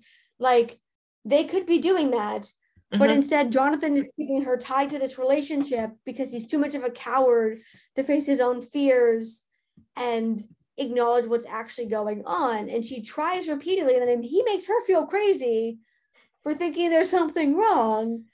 And like ah like yeah i just came out of the season being like jonathan is a wet fish and between volume one and two, like I was like, that is a wet fish, but like I didn't have really a strong opinion on him. And after volume two, I'm like, fuck you, man. Like, how freaking dare you do that to her? Like, and like, why is Nancy staying with this guy? Like, Steve just poured his heart out to her, was like, if you want this, great. If you don't, like, because that's the thing too, like he he doesn't say we need to be together. He doesn't push her. He doesn't pressure her. He doesn't try Mhm. to make a move. He just says, he presents her with options. He says, you know, like he's realizing they might die. And so he's honest with her and he's like, I feel like if we were meeting now, if you know, if somebody had broken my heart previously, Mhm. if we were meeting now for the first time, I feel like we would have made it, which is what fans have been saying for years. Yeah. You know, I want this with you. I want a life with you. If you want that, great. If you don't, I will respect that. I will always be your friend. Mhm. And I feel like you could see that contrast because, you know, I feel like Steve's type of guy they showed us this season that Nancy could like move away, marry Jonathan, have kids, whatever, and she could call Steve at like two in the morning out of the blue six years from now. Steve would pick up that phone and get on the next plane if she needed his help, you know? Mm-hmm. Like, Yeah. Whereas Jonathan, like, it's like if they're not having sex, he's not interested in her. You know what I mm-hmm. mean? Yeah. Like- yeah. Like, you know, it's like he's only there for her when he's getting something out of it. And it's like, dude, like, if you know, you're obviously not happy, you can blame it on distance, you can blame it on you wanting different things, you know, like people like I've been theorizing it's like, did he not get in? Like, what is the like whatever your issue is? But keeping her tied to this relationship when she could be happy with somebody else is just cruel. And yeah, I'm I'm rooting for Steve and Nancy. So I know we've already kind of touched on a little bit about the epilogue of season four, but like, can you talk a little bit about some of the things that you didn't really like about it and kind of what, if you had the opportunity, what you would have done differently for the epilogue? Yeah, absolutely. Um, I just kind of felt like it kind of pissed me off. Like it kind of felt like a cop out, you know. Mhm. Um, and like I hate that they skipped the two days. I hate that we didn't get to see everyone mourning Eddie, you know, because we saw Dustin's reaction, but we didn't get anybody else's, and it's not even clear if Mike knows that he's gone Yeah. because, you know, like we saw that he had like he he had grown his hair out to like look like Eddie's. This Mhm. guy's like his role model, and you know, like we know that like Luke, like we know that Lucas and and Mike and and Dustin and presumably Will, because like you know they moved the Byers moved in October. So Mhm. that's what I think is pissing me off. People are acting like I saw people online being like, "Oh, Will and Eddie would have loved playing D and D. They never even met," and I'm like, "Yes, they did. They were in school there for two months before the Byers moved in October. They Yeah. established that at the end of season three, and it's like Will's the diehard D and D fan, so they absolutely did meet. Like, Yeah. yeah, yeah, I just thought that was ridiculous. I was like, people need to go back and watch the ending of season three. Um, so like it's not clear if Mike even knows that Eddie is dead. Like I feel like he Mhm. doesn't because um he seemed way too chipper, you know. Um Yeah. we don't get to see Lucas's reaction. Um, we don't get to see Will's. I mean, he didn't know the guy very well, but still they would like, you know, it's still sad. Um, you know, so I would have liked to have seen that it's also not clear if they like what happened to Eddie's body. Did they leave it in the upside down? If so, why? Like, you know what I mean? Like after the other, they could have brought it back, and I get that Dustin couldn't have carried it, but the others got back into the right side up, and so did Dustin. So I'm like, well, they could have gone back for Eddie's body. They could have like been like, hey, we, you know, we. They could have brought it out and been like, "Hey, like we found." Because yeah, they could have just been like, "Hey, we found this body." Like, there's like as far as the town knows, there was a massive earthquake, so it's not like that would be weird. You know what Yeah. I mean? Um, or like anonymously called it in or something. Um, so yeah, I was kind of weird that we didn't like we didn't really find out what happened there because when the past when characters have died, like we've either seen their funeral or seen, you know, their grave site, or you know, we've kind of gotten um you, like we've kind of gotten some further information or just like it's been implied. Mhm. So I didn't understand why they did that. It also wasn't super clear to me whether or not what Eddie did actually helped because like something I loved was that like when Eddie took the flame floor to the demo the demogorgons, like he saved the day there, which I thought was hilarious, like Yeah. of all people. Um, and it was very clear the impact that had. But Eddie goes back. It's not clear if him running back into the Demobats actually does anything to help Mhm. because like they'd already distracted them enough and Steve, Nancy, and Robin were already inside his lair and going after Vecna. So even if the Demobats had gone back at that exact moment, they'd still just like thrown a Molotov cocktail at Vecna and shot him. And then because Max died for a minute, they were able to go back in through that gate. Mm-hmm. So, like to me, it didn't seem like the Demobats were a threat at that point. And I get that you know he felt bad that he just left Chrissy there, but like unless I'm missing something, like it wasn't super clear if what he did had an impact, you know. Mm-hmm. And he could have just gone back with Dustin and lived and been totally fine. And like, I don't think that, like, it didn't seem to me like that was going to affect the outcome. Mm-hmm. So, like, my friends and I were talking afterwards and we are like, yeah, I feel like I wish they'd done that differently. Um, so that bothered me. Um, and like, I'm also mad that, like, I said this before, but that, like, Steve wasn't at the cabin and that Jonathan was there instead because he contributed, like, nothing to plot, terrible boyfriend, largely absentee uh-huh. brother to like and like yeah i like the scene when they were at the, the donation center and you know steve was looking on as like robin and, and vickie kind of had their moment but i thought what they should have done is cut from that and be like okay establish that shot and then have everybody you know either robin stay behind to you know talk to vic continue talking to vickie or you know steve and dustin anyway like cut to everybody being at the mm-hmm. cabin mm-hmm rather than um, just the California crew and some of the Hawkins crew. You know? Yeah. Because, yeah. you know, our girl's over there picking wild mushrooms. Again, Jonathan lies. He could have just been honest, but like, oh yeah, he's high. But instead he just laughs it off like, oh yeah, like he's eccentric. Like, like he just continues to lie and just we just got like a very long scene of just like Jonathan lying uh-huh. rather than like and also that did get like the moment I went from being like, I'm ambivalent about this guy to hating Jonathan as a character was when he made that dig at Steve. Yeah. Like when he was like, who would have been in charge? Steve? It's like, excuse me. Like, and people were like, I feel like he's picturing Steve from a previous season. I'm like, okay, what season is that? Because last time I checked, Steve's been saving Jonathan's ass since season one. Last time I checked, you know? Um, so yeah, so I and like to see everyone's reaction to realizing the upside down is coming into the right side up because everybody else like we got to the reaction to like what they thought was snow and mm-hmm. obviously mm-hmm. the main characters know it's not snow but them not knowing it's not snow and it, like it could be ash it could be a lot of things versus the characters at the cabin know what it is. Mm-hmm. so yeah I, like i said before i would have liked to see where murray wound up where like dmitri the garden his family wound up um, yeah, I would have liked to see everyone's reaction. Um, and everybody thought of that scene, you know, when Will got p- pictures of it, that like we was coming out to Mike, when really they were just talking about Elle and Vecna, um, and and Brenner and all that. Um, also, I feel like I would have like people were theorizing before Volume Two came out that like Hopper was going to be kicking some ass, like, you know, because of his whole thing about, you know, like he convinced Brenner to help him help Elle lead a normal life where she's not being poked and prodded. That's exactly mm-hmm. what happened. So I, I was kind of thinking that, you know, that they were going to wind up killing Brenner, but keeping Owens alive, you know, because he was useful. But like when he shows up, like, I don't think, I think like Owens people gave them a sanitized version of what happened because I feel like mm-hmm. if they knew the whole story, they would have gone ballistic, but they did not yeah. go ballistic. And so, like, like I'd like to see that addressed in season five, like in the first episode, because like, yeah, the house got shot up. They almost died. She hit somebody with a roller skate.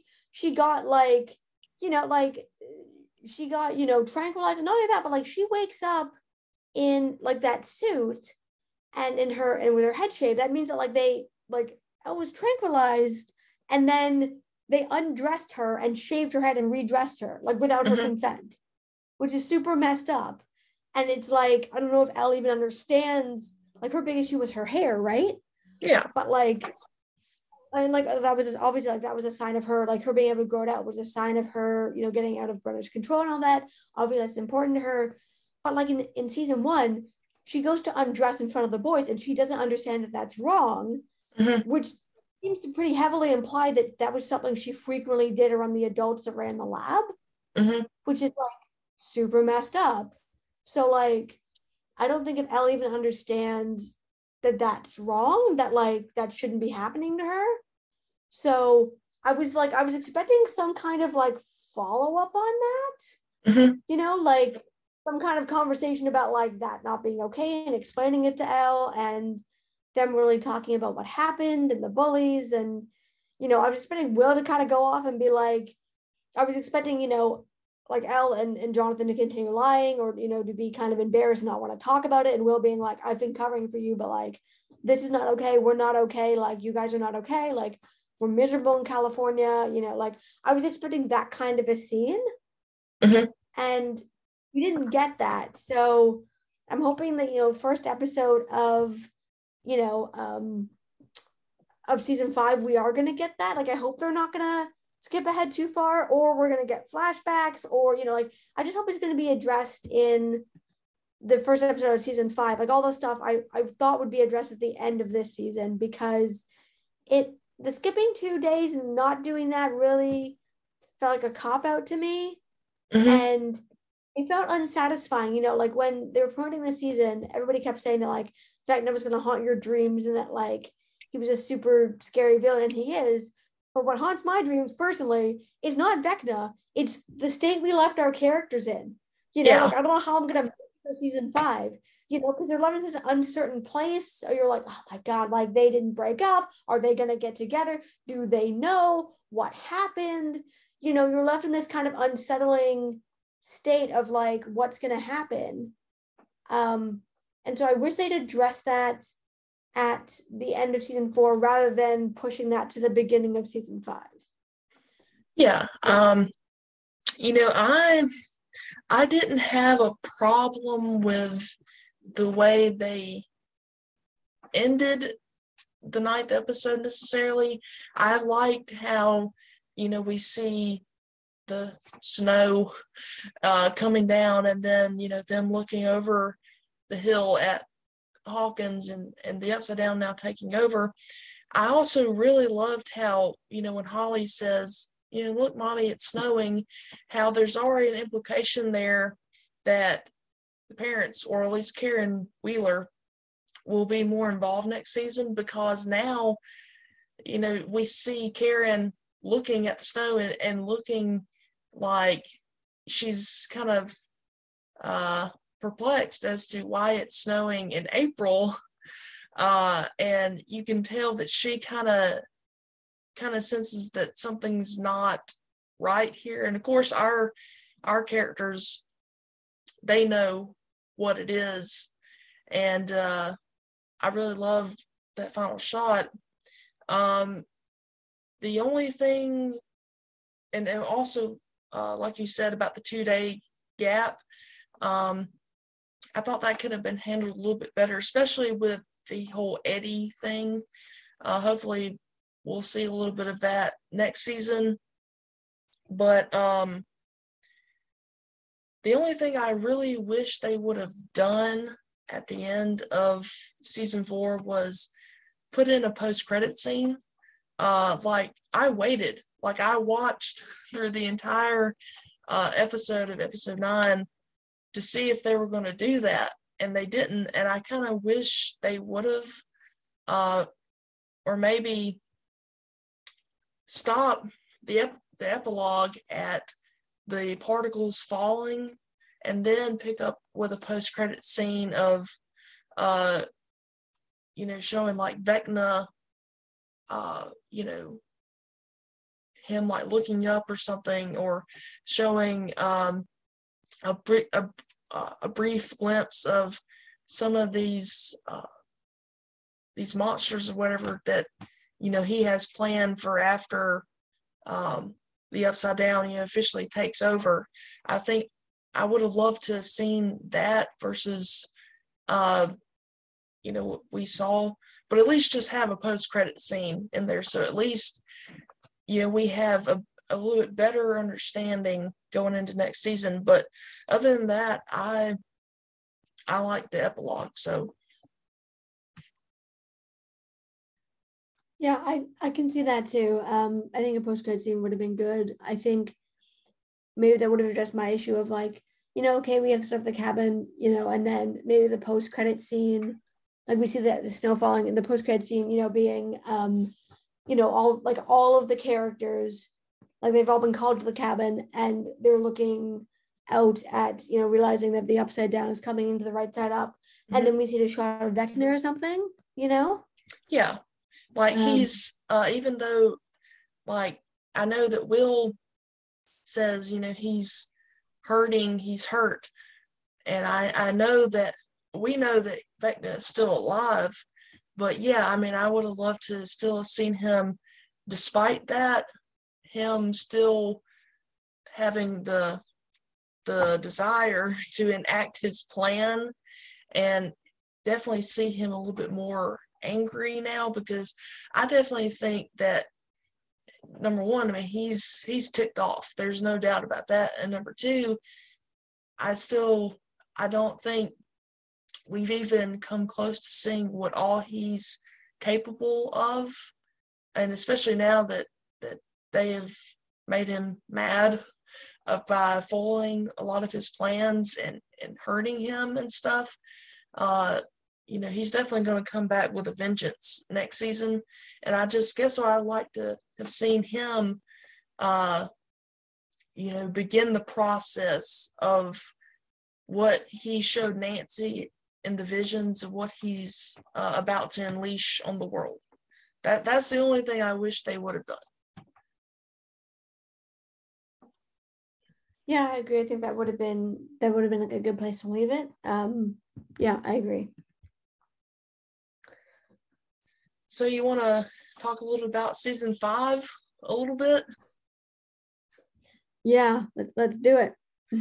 All right, so I have just a couple questions uh, right now because, um, you know, they're not even haven't even started writing for season five yet. Yeah. But I mean, I think um, the good thing about this season four and season five being connected as like the ending of the show is and this is kind of like unlike any other season thus far you kind of already have an idea of, as to what could happen next season uh, versus like for season three like we didn't really you could have technically ended the whole series with season three even though yeah, everyone else you know moved on and or moved away and stuff. But you could have ended it right there because they did their duty, like what they had to do. But with season four, you definitely know they're going to go right into battle against Vecna and the Upside Down. So um, the Duffer Brothers have confirmed we will learn the reason behind why the Upside Down is stuck in 1983. So if you had to guess, you know, what would you say is the reason for that? Okay, I've got a theory on this one. So my theory on it is that I think Will created it with his mind without realizing it mm-hmm. when he was stuck in the upside down season one. And like, cause we see him, you know, people have commented on how, you know, this isn't the first time we've seen music save a character because he was singing the clash to himself while he was stuck down there. And he survived down there longer than anybody else. He survived down there for a week, you know, and nobody else, nobody else has uh, for that long. Um, and so my theory is that like because when we see the backstory on Vecna and he, you know, he falls into the upside down, um, it's this rocky kind of barren landscape. Mm-hmm. But we see it today and it looks exactly like Hawkins, but creepy. And from what we learned at the Wheeler house, when Nancy's like, the diary entry, the last diary entry is literally November 6, 1983 she's writing about her making out with Steve, but oh, but it's not serious. We see that even, you know, I like that little tidbit there where we see even she's lying to herself in her diary entries. Uh-huh. Yeah. Because I really like that about season one where it was kind of like I've seen some good commentary on like Nancy, what Nancy says versus how she actually feels, you know? Mm-hmm. Um, that she really like downplayed that relationship. The point that everybody's like, this isn't you, but it's like from the beginning, she was super into Steve and Steve was super into her, and I love that. Um, but like it, it's not just frozen like in 1983 in general. Like it's frozen on the exact day Will disappears and Elle escapes the lab. Mm-hmm. So I feel like that's very significant. Um, and the thing I, the reason I think it's Will that accidentally, not accidentally, but like without realizing it created it in, you know, in the image of what he, what's in his memories, is because Nancy, when she's going through her room, you know, she's pointing out all this stuff that was there in season one. Now, Will is Mike's best friend. you know, they met in what I think kindergarten. So he mm-hmm. like he's been in the Wheeler house. He would have like seen the inside of Nancy's room, you know, like from the doorway or whatever. Like, you know, I, I could see there be some kind of a real where it's like, you know, something fell off a shelf in Nancy's room and you know, Will went in to put it back or whatever. Like mm-hmm. he like he would know that Wheeler house intimately, right? So he yeah. would know about all that stuff that was there. So if it's coming from his own mind, then it makes sense that you know, Hawkins looked exactly the way it did on the day he disappeared because that's what he's thinking about in, you know, trying to survive down there.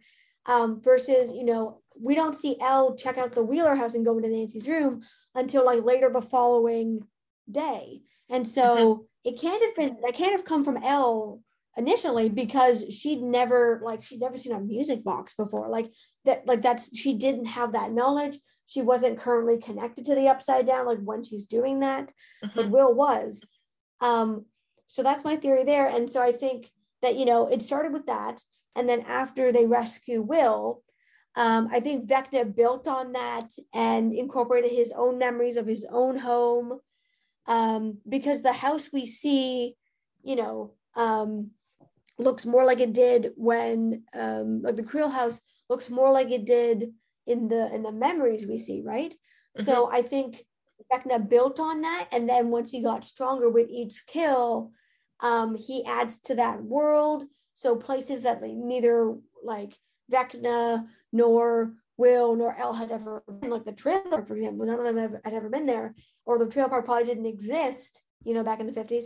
Mm-hmm. Um, you know, um, or may not have, you know, with each kill, you know, he, like Brenner says, that he takes on their abilities, their memories, all this stuff. Um, and we see when he's in like his lair that he's able to see the insecurities and like inner thoughts of everybody. And I'm excited to see them explain that because, okay, like we know what he's doing, but they don't, they didn't fully explain how is he able to like see into the minds of all these characters in Hawkins, you know, mm-hmm. like how is he doing that? So that's that's my theory. I think will you know he was he was down there he was singing like we never really they never actually show us you know they show him in castle byers they show him singing but we don't really get any other images of what was like what was really going on. And so i wonder if it's you know like he he gets taken and you know he creates somewhere in his mind like he Jonathan says he's good at hiding. So he creates somewhere in his mind where he feels safe to hide from the demogorgon? You mm-hmm. know? Like um although then there's a theory like was it Vecna or was it the demogorgon that went after him originally? You know what i mean? Like mm-hmm. you know so uh, that's my theory i think and i think that's going to be critical because once they figure that out i feel i like what i'm really hoping to see is that you know people have talked about maybe will having powers i feel like he does, but they're kind of latent. And I feel like because they haven't explained where like Henry Creel before he became Vecna, where he got his powers either.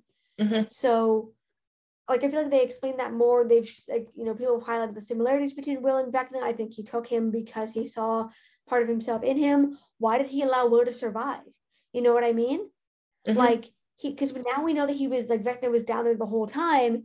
He could have just killed Joyce and Hopper, but he let them take him back to the surface. Why did he let that happen? You know? Um, yeah. So I'm I'm curious about that, and I, I what I'm really hoping for is a storyline in which Will becomes more comfortable with himself and accepts himself fully, and instead of you know constantly you know giving up his own happiness so the people in his life can be happy, he puts his own happiness first, and I think out of that his powers will emerge. They'll figure out what's really going on and him and Elle and possibly her sister Kali as well are gonna like team up and it's gonna be like a showdown where like the three of them team up to take down Vecna while everybody works on distracting the creatures. Mm-hmm. Um, I could see that kind of team up, which would be epic. And yeah, I'm really hoping for a storyline where like Will comes into his own and through that his powers emerge rather than it being forced out of him. Like I'd really love to see um, you know, just you know, that that being where it comes from because this season they really emphasize they think that what makes Elle stronger than in fact in the long run is her ability to harness happy memories, not just angry or sad ones, mm-hmm. her ability to feel love. Um, and I think Will has a lot of those qualities as well. And so I think if they teamed up and it emerged from that, um, that would give them the ability, if they, you know, combined to to take down Vecna because he can only pull from angry or sad memories. Um, and he doesn't feel that capacity for love. He doesn't feel that, you know, that capacity for kind of the, the range of emotions that and experiences that they feel. Um, so that's that's that's my that's my personal theory. Yeah, I've um, I've seen that theory floated around uh, on the internet as well, and and part of part of me thinks, okay, that really does make sense. That would be the most uh, logical uh, thing that could happen. Um, but then, you know, after seeing it, all that was revealed in the final two episodes of this season, where we know now that, you know, it's been Vecna the entire time with the mind flayer control and controlling the Demogorgons and, and all that good stuff. And, you know, when we see him go into the upside down before it, it turned into like to look like Hawkins, you know, it's it's a different, totally different realm, different place. And we see him form what will become the mind flayer. And uh, he he also basically tells Eleven that you know everything that's happening now was it's basically been always been part of my plan. I just needed someone to open the door, which was her. And so now I, I kind of think that uh, Vecna has shaped the upside down uh, into his image and things that he, um, you know, wants it to do so that, you know, when he takes over the world, I think it's all kind of part of his plan. Um, and I think that's one of the reasons that it stuck on the same day that 11 opened the gate. Now,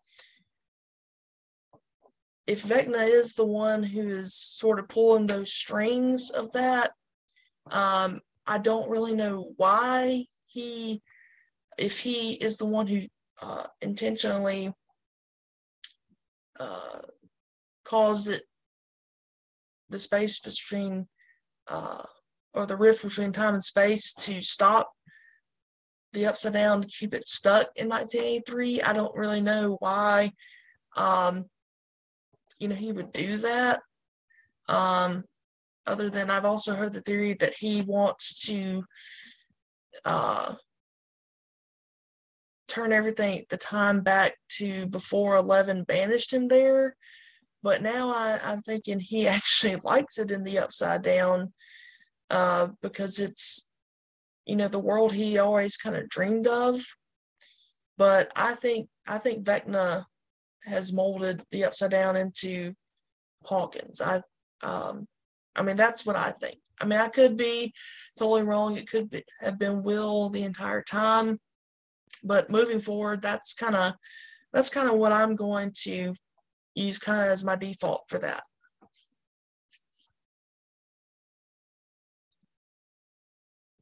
Yeah, that makes sense. I can also see, you know, like I said, being a combination thereof, you know.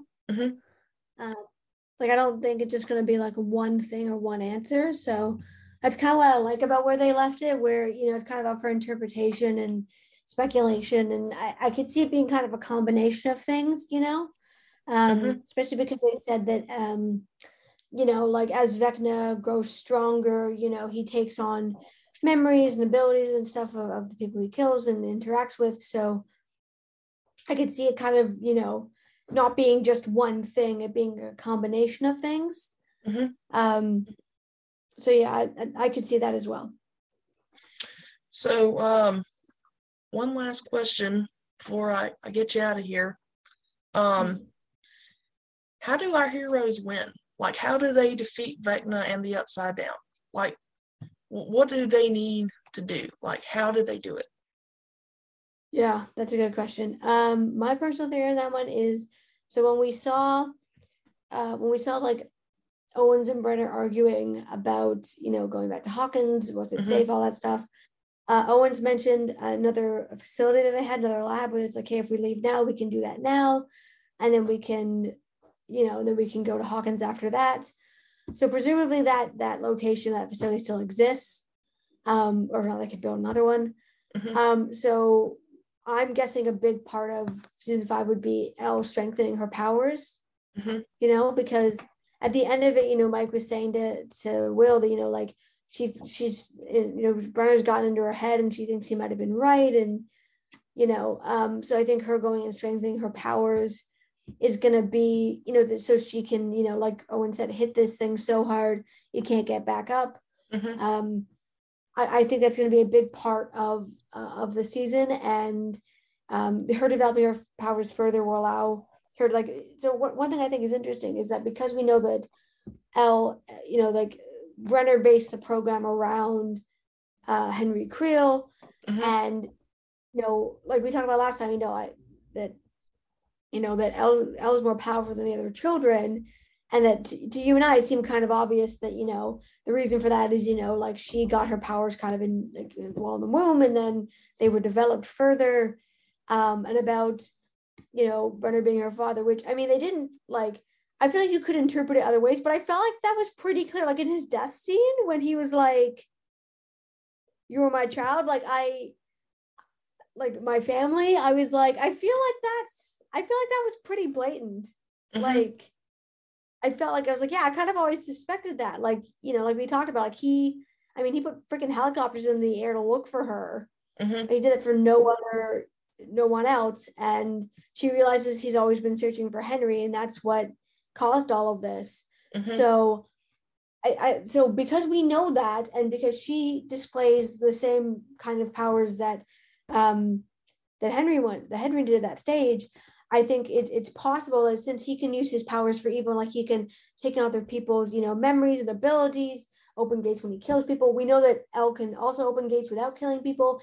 I guess what I'm trying to say is we if if Vecna can do something, that means that in theory, Elle can too. She just has to develop those powers and find a way to do it, you know, basically without hurting people, right? Mm-hmm. So I think her developing that further and then figuring out like how do we activate this in a safe way um, is going to be a big part of season five. Um, and if I'm right about my theory that Will has powers, I feel like him coming into his own, him discovering his own powers, and then them working together to develop them further um, until they're at a place where they feel like they they're strong enough to take him on. And I can see them enlisting Kali and like kind of her crew because you know we know that Vecna makes people see things like their worst nightmare and like he goes after people who are haunted. Well, we know that Kali, you know, she can create things with her mind that aren't there. So I feel like that could be a big part of the plot where she like she comes with them and she's able to counteract what he's doing by creating like nice things, you know what I mean, rather than like mm-hmm. things that are scary. You know, or like changing it so it's like he'll show the characters like something horrifying mm-hmm. and she'll change it into something good as an ongoing distraction. Um, and so I could see that kind of them all working together and then you know the others work together to distract the other creatures in the upside down kind of buy them enough time to just take on vecna himself like by himself. Mm-hmm. um although i'm interested to see like once they've killed vecna what happens? Because like i said like i've heard that theory that like you know the souls of every like he's keeping their souls and that those souls will be restored. And people are like well does that mean that barb's coming back from the dead? Like what is how far does this go? Bob was killed on the right side up but he was killed by a demogorgon. Does he come back? Like where, how far does this go? Mm-hmm. You know, does Elle, you know, if, if Vecna, you know, is able to do this stuff by killing people, could you reverse that and bring people back from the dead? Like, you know, what are the implications? Um, is the stuff in the upside down kind of like fold back in on itself and kind of like, you know, like, are we going to see like a reversal where like it all goes like back into a hole and disappears kind of thing? Or does mm-hmm. the damage remain? Mm-hmm. You know what I mean? Like, do the holes close up, or the damage remain? You know, like they, you know, we we, we don't really have those answers. Um, so that that's my theory on how our heroes win, mm-hmm. and I'm interested to see kind of you know the implications of that because I feel like it is really open ended. So that's that's my personal theory. Yeah, I, I to be honest with you, I have no idea how they're really going to win other than, I mean, 11 is a key part of that. But what I would really like to know is what exactly is that soteria uh, composed of? Because I think obviously the key to um, defeating the Upside Down at large is you have to kill Vecna. and and uh, I think for before in order to kill him, you got to limit his abilities, his what makes him so powerful, and as far the only thing we know that can do that is the Soteria um, chip implant. So I would really like to know what what is in that within that. Uh, just you know my own personal uh, curiosity, and if they can find a way to replicate that to use it against them, I think uh, it's a good place for them to start. So. Yeah, absolutely. I, I hadn't thought of that, but you're right. Like the technology apparently exists. So I guess would part of it be, you know, them distracting him long enough to reimplant the chip into him, you know, kind of a thing, mm-hmm. or like, like what is it like? My kind of feeling was that like it must do something to like the impulses, you know what I mean, like something yeah. electrical kind of a, a thing. Mm-hmm. Um, could they replicate that somehow, or could Elle replicate that with her powers? You know, because she can manipulate electricity. So, you know, um, yeah, I hadn't thought of that. But that's a really good idea. Either finding a way to replicate it or re-chip him or yeah. So uh, anything else you would like to to say before uh, before we go? Oh, just that I'm excited for season five and I'm I don't know how I'm gonna make it, you know, like I'm I want to know what happens to our characters, you know. Yeah. I, oh, I really so do. do. I. Yeah. As do I. I'm just it's kind of a, a bittersweet thing because it's like I'm I want to I want to pick up where we left off so bad. I want to see how it all ends, how what all happens. But at the same time, just knowing that hey, you know, we should probably be thankful for this probably two year long wait because after after the credits roll on the final episode, that's it for for this Stranger Things. Like there's going to be no more like of new seasons of Stranger Things, but I'm just I'm really looking forward to it as well. Yeah, me too. So, uh, Jasmine, thanks again for uh, joining me here on the show. You brought up a lot of good points, especially about the, you know, relationships of our characters moving forward. And uh, yeah, just want to say thanks again for uh, coming on the show. Yeah, thanks for thanks for having me. Um, I'm happy to come back anytime. yeah, you're welcome on anytime you you want to come on the show. You know, we're going to have our recap episodes uh, coming up soon. So you want to pick episode, one of your favorite episodes from the season, you want to come on and talk about, we'd be happy to have you. Awesome. Sounds good. All right. Thank you so much, Jasmine. And uh, over and out. over and out.